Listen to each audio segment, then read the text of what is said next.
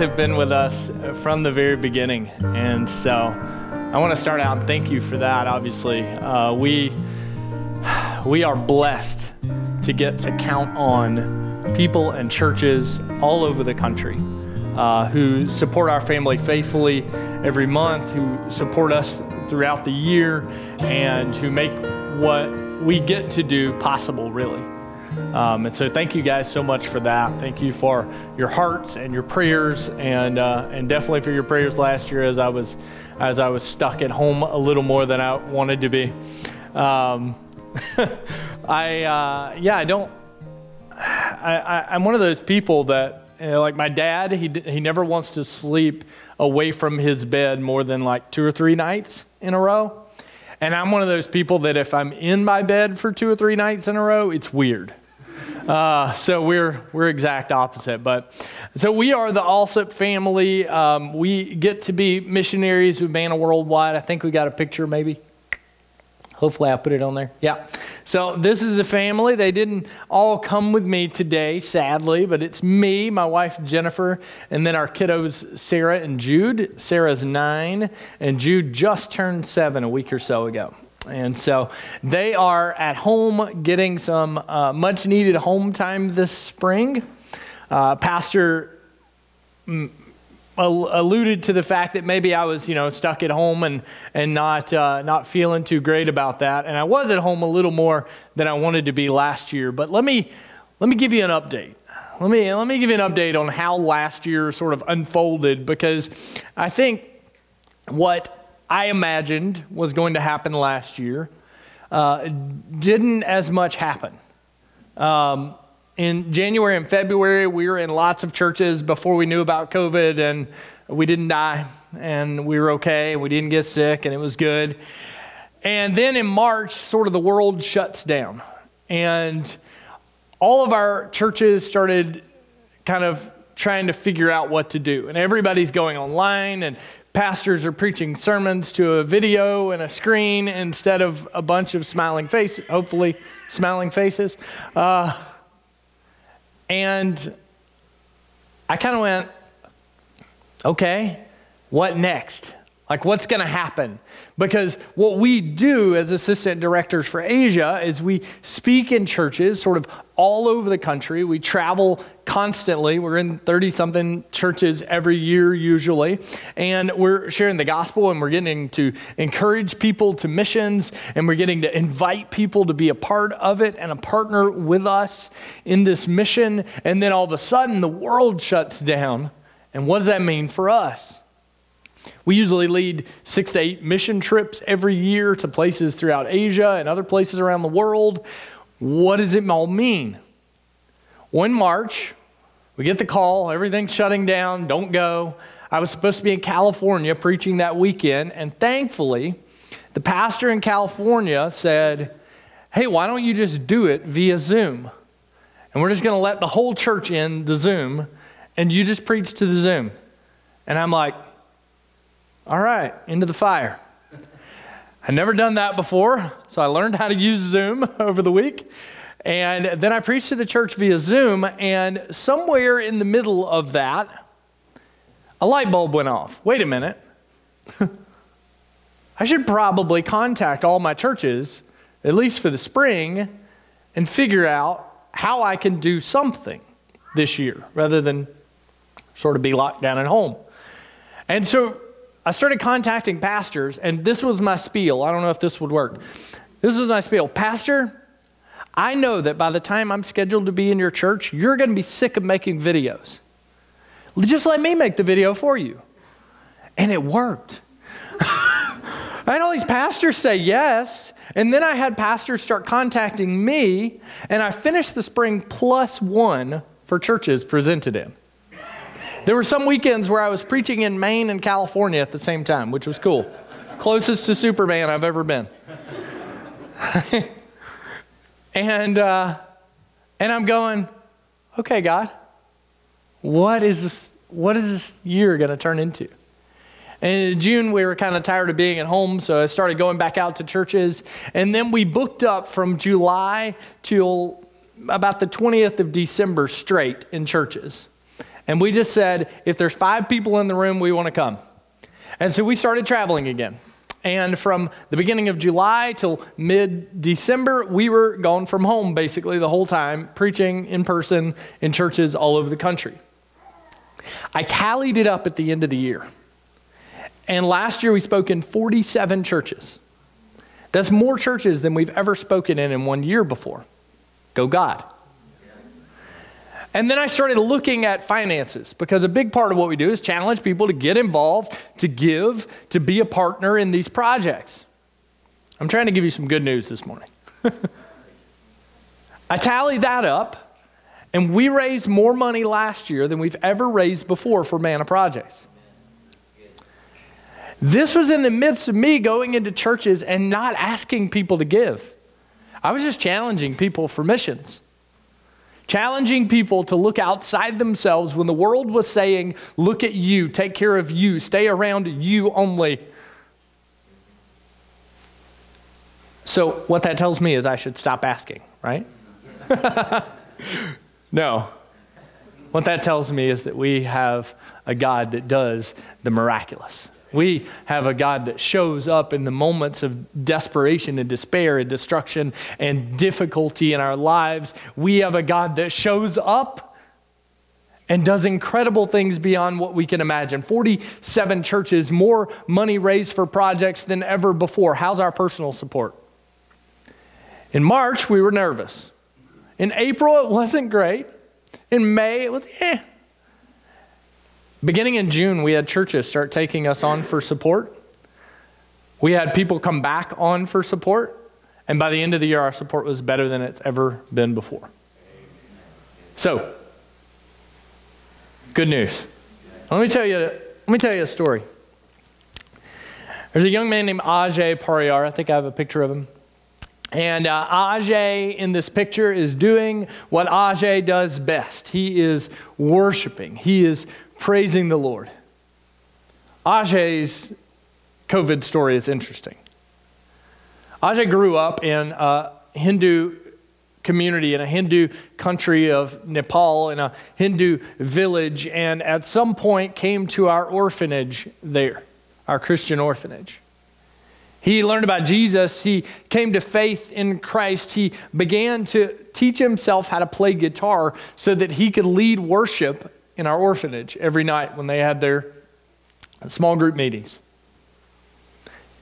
And this is Ajay leading worship on one of our mission trips. We're standing on the rooftop of a small like restaurant hotel. And what you can't tell around him, well, you might can tell a little bit, there's mountains all around us. And so at the end of worship, we're all standing up there on this rooftop, and before long, all the kids start to filter down off the rooftop, and it's just me and Ajay left.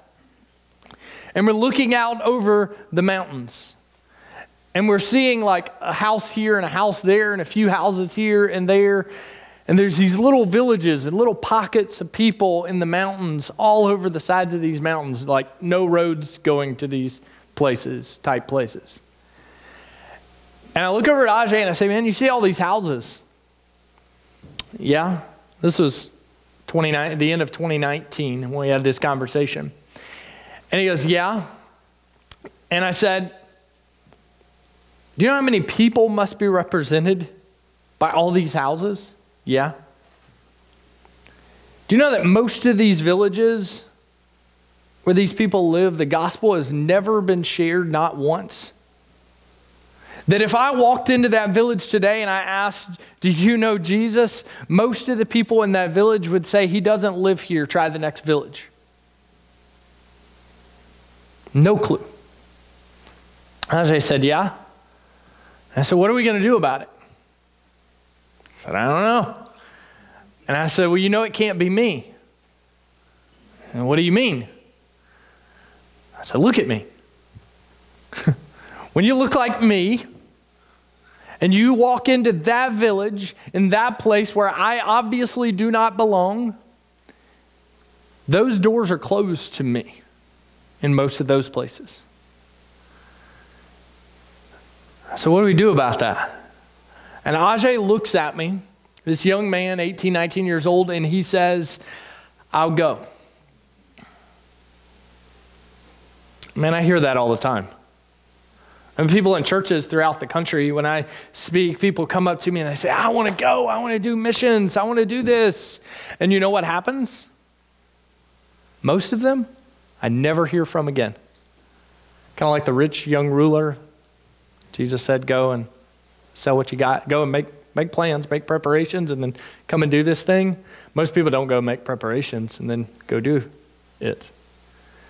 I got a a message from Ajay about a week or two later after I was home from the trip.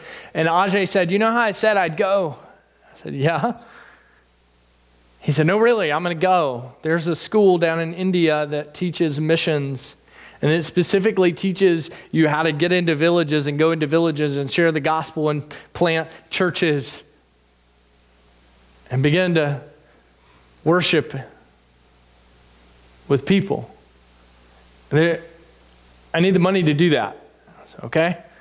We tend, we happen to come from the most wealthy nation ever on the face of the planet. I think we can make that happen.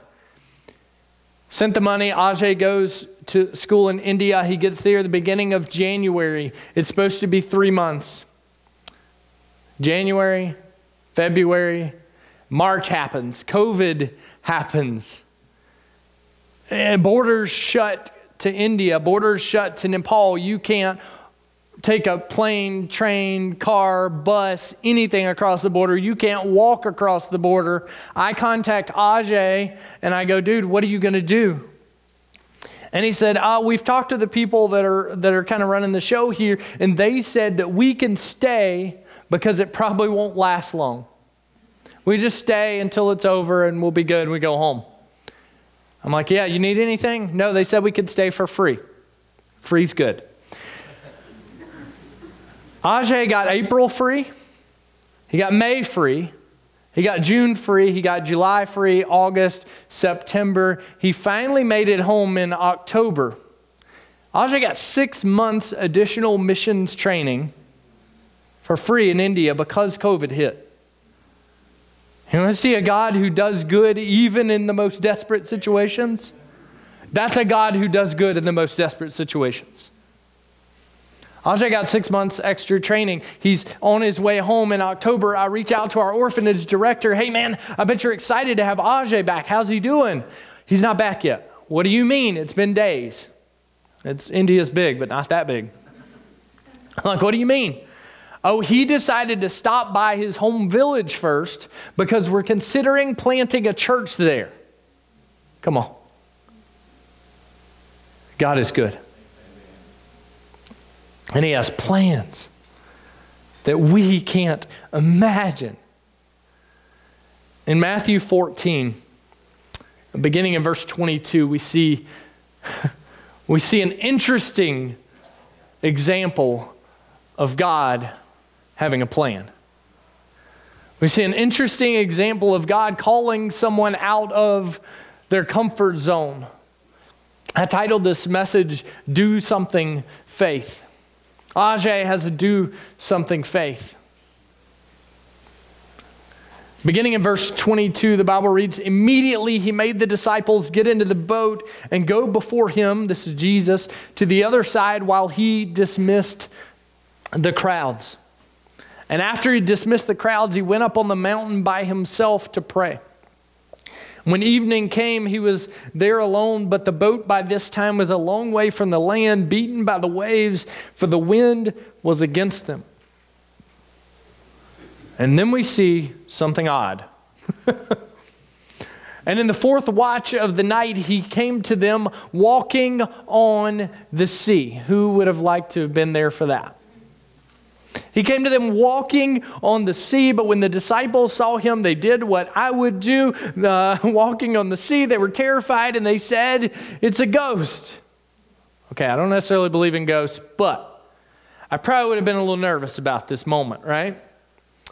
And they cried out in fear, but immediately, say it with me, immediately, Jesus spoke to them saying, "Take heart, it is I, do not be afraid." Church, in the moments of struggle, in the moments of difficulty and desperation and frustration and COVID and whatever and, and, and community and, and craziness in our culture,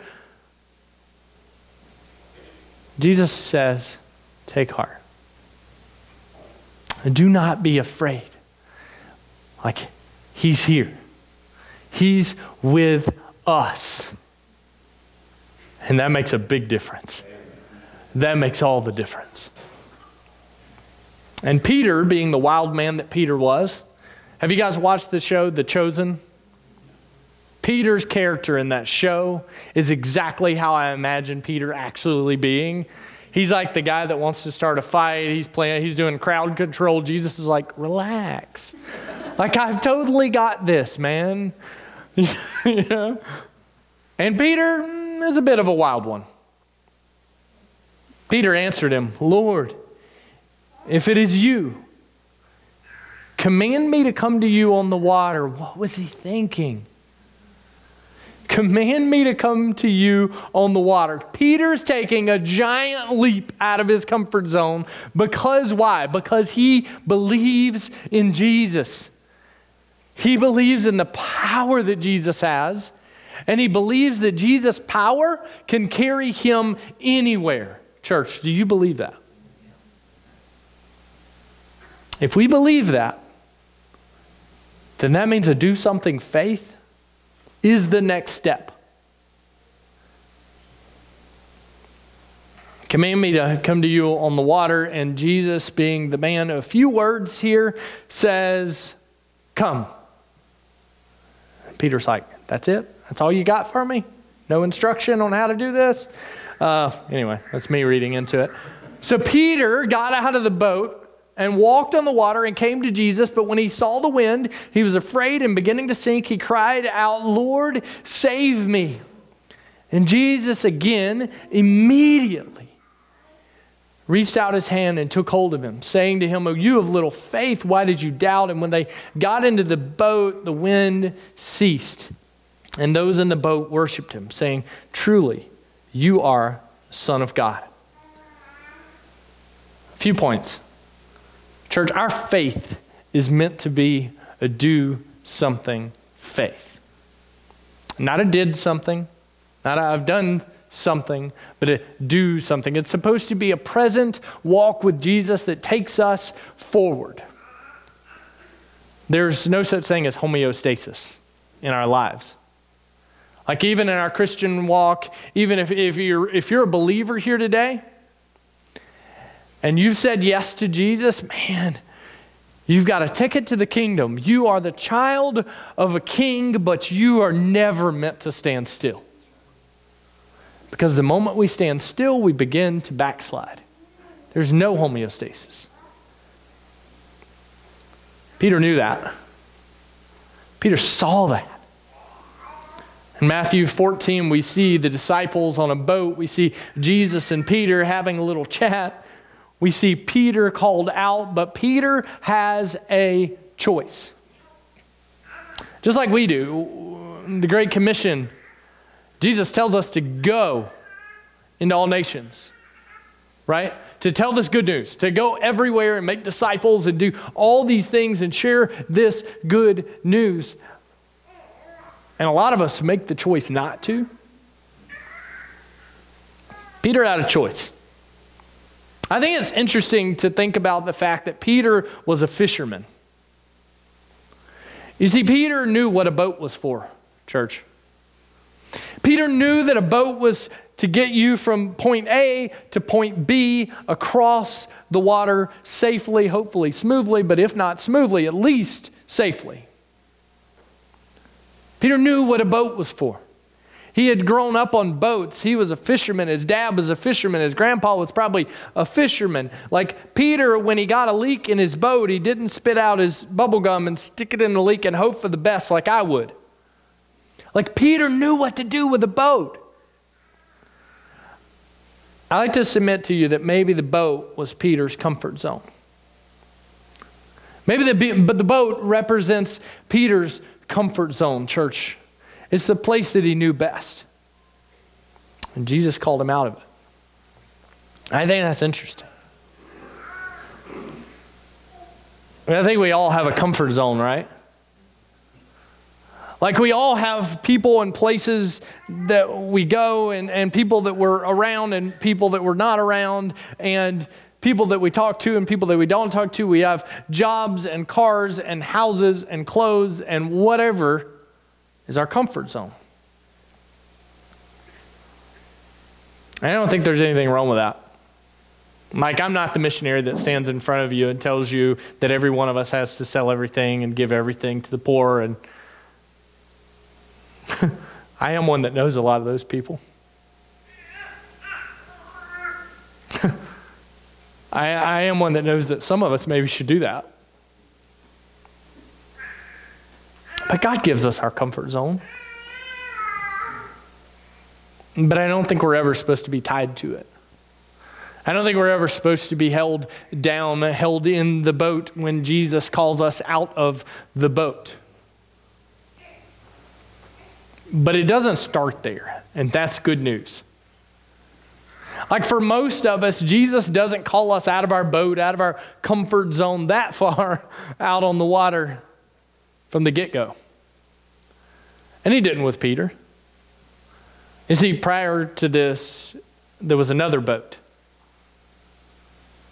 In Luke five, Jesus meets Peter in his boat. And I think it's such an important distinction. Because for us, it could be frightening to take steps out of our comfort zone, but when we look back and we remember how we met Jesus and how we've walked with Jesus and how we've seen Jesus show up in our lives and the lives of people around us, and then when it comes to the moment when he calls us out of our boat, we can be sure that he's going to immediately reach out his hand and help us. In Luke five, we see Jesus meet Peter in the boat, in his comfort zone, on his terms. Jesus just happens to be preaching by the shore that Peter just happens to be sitting by in his boat. I don't believe in happenstance in the Bible, do you? Or in life? Peter's sitting there in his boat, you know, just hanging out, mending his nets. I don't know what boat people do. And Jesus is preaching and Jesus says, hey, Peter, can I get in your boat and can you push off from shore? I'd like to teach the people from there. Something about the acoustics, I think. Or maybe it was about Peter. Maybe. Jesus begins to preach and teach and Peter, you know, it wasn't a big ask for Peter. Peter's a boat guy. Anybody a boat guy in here? Last December, I got the chance to speak in San Diego and Pastor Steve Boshan, I don't know if you know him, his church. And Pastor Boshan owns a boat. And I actually preached this sermon. And when I got done, he's like, you want to go on my boat, don't you? And I'm like, you're a boat guy, I know. If you're a boat guy, you always invite people on your boat. He takes me out on San Diego Bay. You know, this missionary life is terrible. Uh, if you're a boat guy, you're comfortable in your boat. This is not a big ask at first. Peter's like, yeah, come on my boat. Let me show you around my boat. Feel free, man. I, I can kind of like hang out over here and do my thing. You can do your thing. That's good. It was on his terms, like Peter's terms. There was no great step of faith. There was no leap at first. The relationship, though, builds in this moment and begins to build. And then Peter sees Jesus' power and then Jesus asks more of him. Jesus called Peter out of the boat, but not before Jesus met Peter in his boat. And what that might look like for me and you is that in high school, I had a, a young lady named Katie Smith who shared the gospel with me over and over and over until one day it took. Uh, one night on the phone, it took, and it made sense. And the Holy Spirit called me to be his. For you, most of us, It's a friend or a family member, a pastor, a neighbor, somebody that tells us about this Jesus. And then the relationship begins to build. We see God do some things and show up in our lives. Let me tell you, there's nothing wrong with your boat, church. There's nothing wrong with your comfort zone. There's nothing wrong with your current situation, but I will tell you that there's more. There's more. But in order to see it, you need a step of faith. We all need a step of faith. And we need another step, and another step, and another step. Let me say it like this. You need to do something that you've never done before so that you could see God show up in a way that he's never shown up before in your life. You need to do something you've never done before so you can see the plan that God has for your life. And follow is an active term. Jesus said, follow me. We're meant to step into the footsteps that he places in front of us, into the good works that he puts in front of us to do. I don't know your situation. I don't know your faith journey. Listen, there might be people in here who have not said yes to Jesus. And let me tell you, that's the step. Like, that's the first step. If you've not said yes to the Jesus who, as God, came to be a man on earth, to live a life shrouded in difficulty and, and death and sadness and frustration and all the stuff that we go through, and to do it without sinning, to do it without messing up, to do it without the separation from God that we have because of our sin, to live a perfect life and to die on a bloody Roman cross that he didn't deserve because I messed up, because you messed up. To die a death he didn't deserve, to be placed in a tomb that wasn't his, to stay in the ground for three days, to rise again in life, and to tell us to go into all the world and make disciples and tell people this good news that they can be saved if they just call out to him. Listen, if you've not done that here today, I told you a moment ago, I don't believe in coincidences.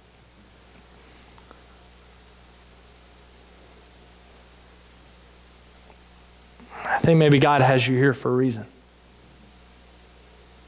In this place, with these people.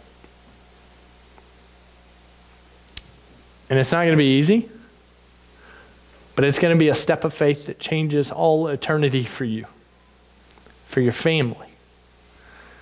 Hopefully for those around you. And then for those of us who have accepted Jesus as our Savior, there's going to come a day when Jesus bids you come. Step out of the boat. You'll want to stay safe. But I can tell you something, if you take a step out of your boat, that there is a miracle on the other side of that. There's a young lady named Johanna who knows this all too well. I heard another pastor say this, so I, I don't want to steal it and use it without telling you that another pastor told the story. It's from his church in Sweden. Uh, but Johanna's story is incredible. She's sixteen years old at the time that this story happened, and she heard her pastor preach a sermon on taking steps of faith, on being a visible temple in her community, on sharing her faith with people. And she got together a group of friends, all fifteen, sixteen years old, and they started a prayer group because they didn't know what else to do. And one day, Johanna is walking down the side of the street to this prayer group, and she's sort of praying to herself, preparing herself for this prayer group. And she decided to do something crazy.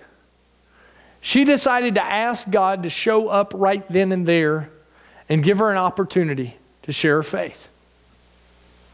Do, uh, like, do we have that kind of faith? Like, Johanna is walking down the street and she just says, God, use me now. And then she does the incredible. She opens her eyes and looks around. I don't know if we do that. I don't know if we do that with an expectation that God's going to show up in that moment. but maybe we should. Johanna looks around, and coming towards her down the street is a young lady about her age who's on a phone, who's crying into the phone. They don't know each other, but Johanna says, this is odd because Swedish people don't walk around crying in public. They're very stoic as a culture. They're not Americans. We're the crazy ones. When we travel around the world, people are like, oh, it's the Americans again. We're the loud ones.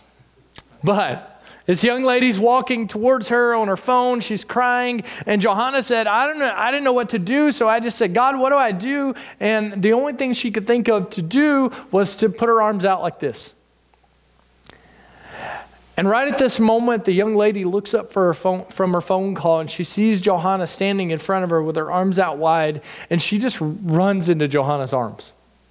Johanna gives her a big hug, asks her to go to the small group, ask if they can pray for her. They walk away. They get to the small group. Everybody prays over her. They tell her about a Jesus who loves her so much that he gave his life for her so that she could be saved. They exchange email addresses. Johanna, uh, the young lady leaves. Johanna and them finish up the prayer group. A week later, they get uh, Johanna gets an email from the young lady, and it says, I need to tell you my story. See, I didn't really even tell you that day, but when I saw you on the street, I was walking home to commit suicide. I was only a few blocks from home when I looked up from my phone call with my favorite aunt. That's why I was crying. I was saying goodbye. And I looked up from that phone call and I saw you with your eyes, I mean, with your arms open wide. And I don't know why, but I ran into your arms because I needed that hug. And then you took me to this prayer group and all these people told me about this Jesus who loves me so much. And I felt so unloved. I felt like nobody'd care if I killed myself. And then you guys told me about Jesus, and I need this Jesus. She comes to church. Johanna shares her faith again with her. The young lady gets saved. She gets baptized. She joins the group. Johanna was a visible temple. Johanna took steps of faith when it would have been easier not to. And the pastor who's telling this says the only thing he could think of when they came and told him this story was that that day on that street, Johanna represented somebody else when she stood with her arms out wide. She represented Jesus. Church, we're meant to be do something Christians. We're made to be do something Christians. We're made to take step after step after step of faith. You guys have given to our Fiji Nutrition Centers with Manna for the last several years. And these centers have been able to grow and thrive as a result. Some of you have been there with me. If you've not been there, you need to go there as soon as we can possibly get tickets uh, and visas and all that stuff. But our centers have been able to grow and to thrive. I told you earlier some, some good news about all of this COVID stuff. When COVID shut the world down, all of our centers around the world were trying to figure out what to do, same as we were. And all these centers in fifty countries, two hundred twenty-five different orphanages and nutrition centers and schools and medical clinics, all trying to share the gospel through these local churches and these local bodies of believers that are starting these projects and loving on their communities through them. They all began to try to figure out, how do we continue to love people and serve people in this moment? And many of them, most of them, were able to start just taking food out to people's houses. We did a little bit of kind of door-to-door work in Fiji while we were there and going around and sharing the gospel. And there's something different about being invited into someone's home, especially when the world is saying, it's all about me. Stay to your own. Don't worry about everybody else. Take care of you. Stay in your house. Stay away. And so in our centers around the world and in Fiji included, they were able to start going out and giving food. Our, our ladies and, and, and men that serve in these centers were able to continue to cook and continue to take food and to go into people's homes and to people's homes. And you're going to these Muslim and Hindu people's homes and you're telling them Jesus loves you so much that he sent me to give you this food, to sustain you, but he is the sustainer. And so we've heard these beautiful stories of people getting saved and lives being changed. Our Fiji centers, we now have Lotoka and Suva, and then there's a deaf school sort of in between the two that we've been able to begin to help as well. This is a deaf school where people come from islands throughout Fiji to come to this school because they don't have that specialized schooling where they are. And they're going to take this Jesus back out with them, and that's incredible. There are mosques in every little town and village in Fiji that we, we went through when we were there. Remember I mentioned a moment ago that there's no homeostasis?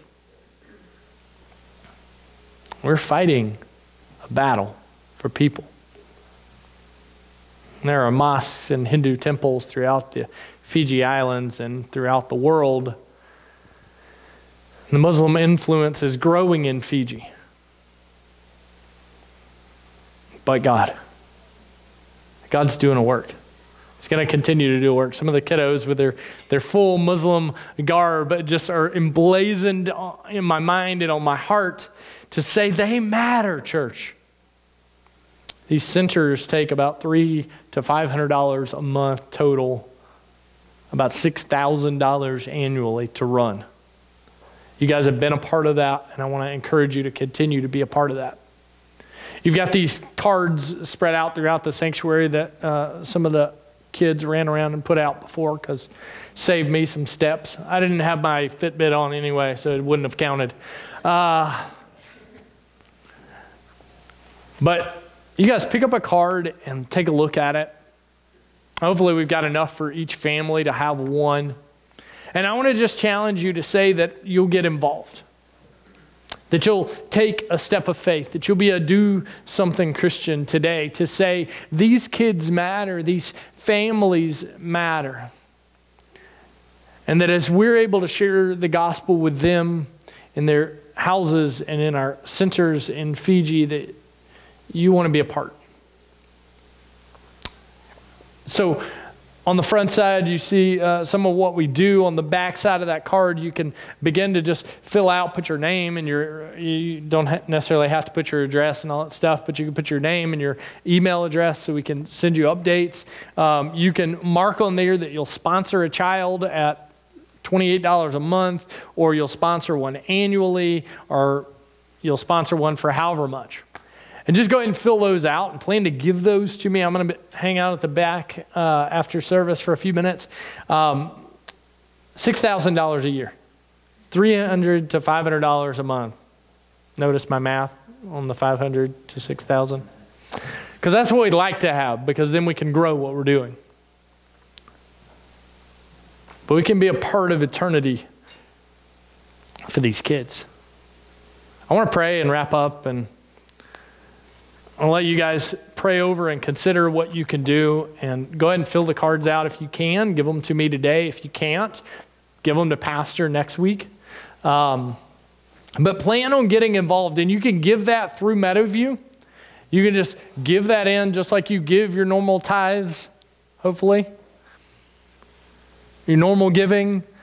I always try to mention at least a couple times, but I forgot to before, so I'll mention it now. If you're not currently giving to church, don't give to this project as your first gift. Give to your church. And then take a step of faith, another step of faith, and say, I want to be a part of these centers in Fiji. I want to impact kids on the other side of the planet and families on the other side of the planet. And see how God moves. Let's pray. Father, thank you for this morning, God. Thank you for bringing us here to this place. God, for every family represented here, God, I ask that you will, that you'll move, that you'll show us the next step of faith we're meant to take. God, that you'll give us the courage and the direction So give us the push in that direction. Father, I thank you for Jesus and what he's done. I thank you for the opportunity to get to be a part of these centers in Fiji and around the world so that we could see your kingdom come, so that we can see your will be done here. Father, I thank you for this mission and this message that you've given us. God, use us. In Jesus' name, amen.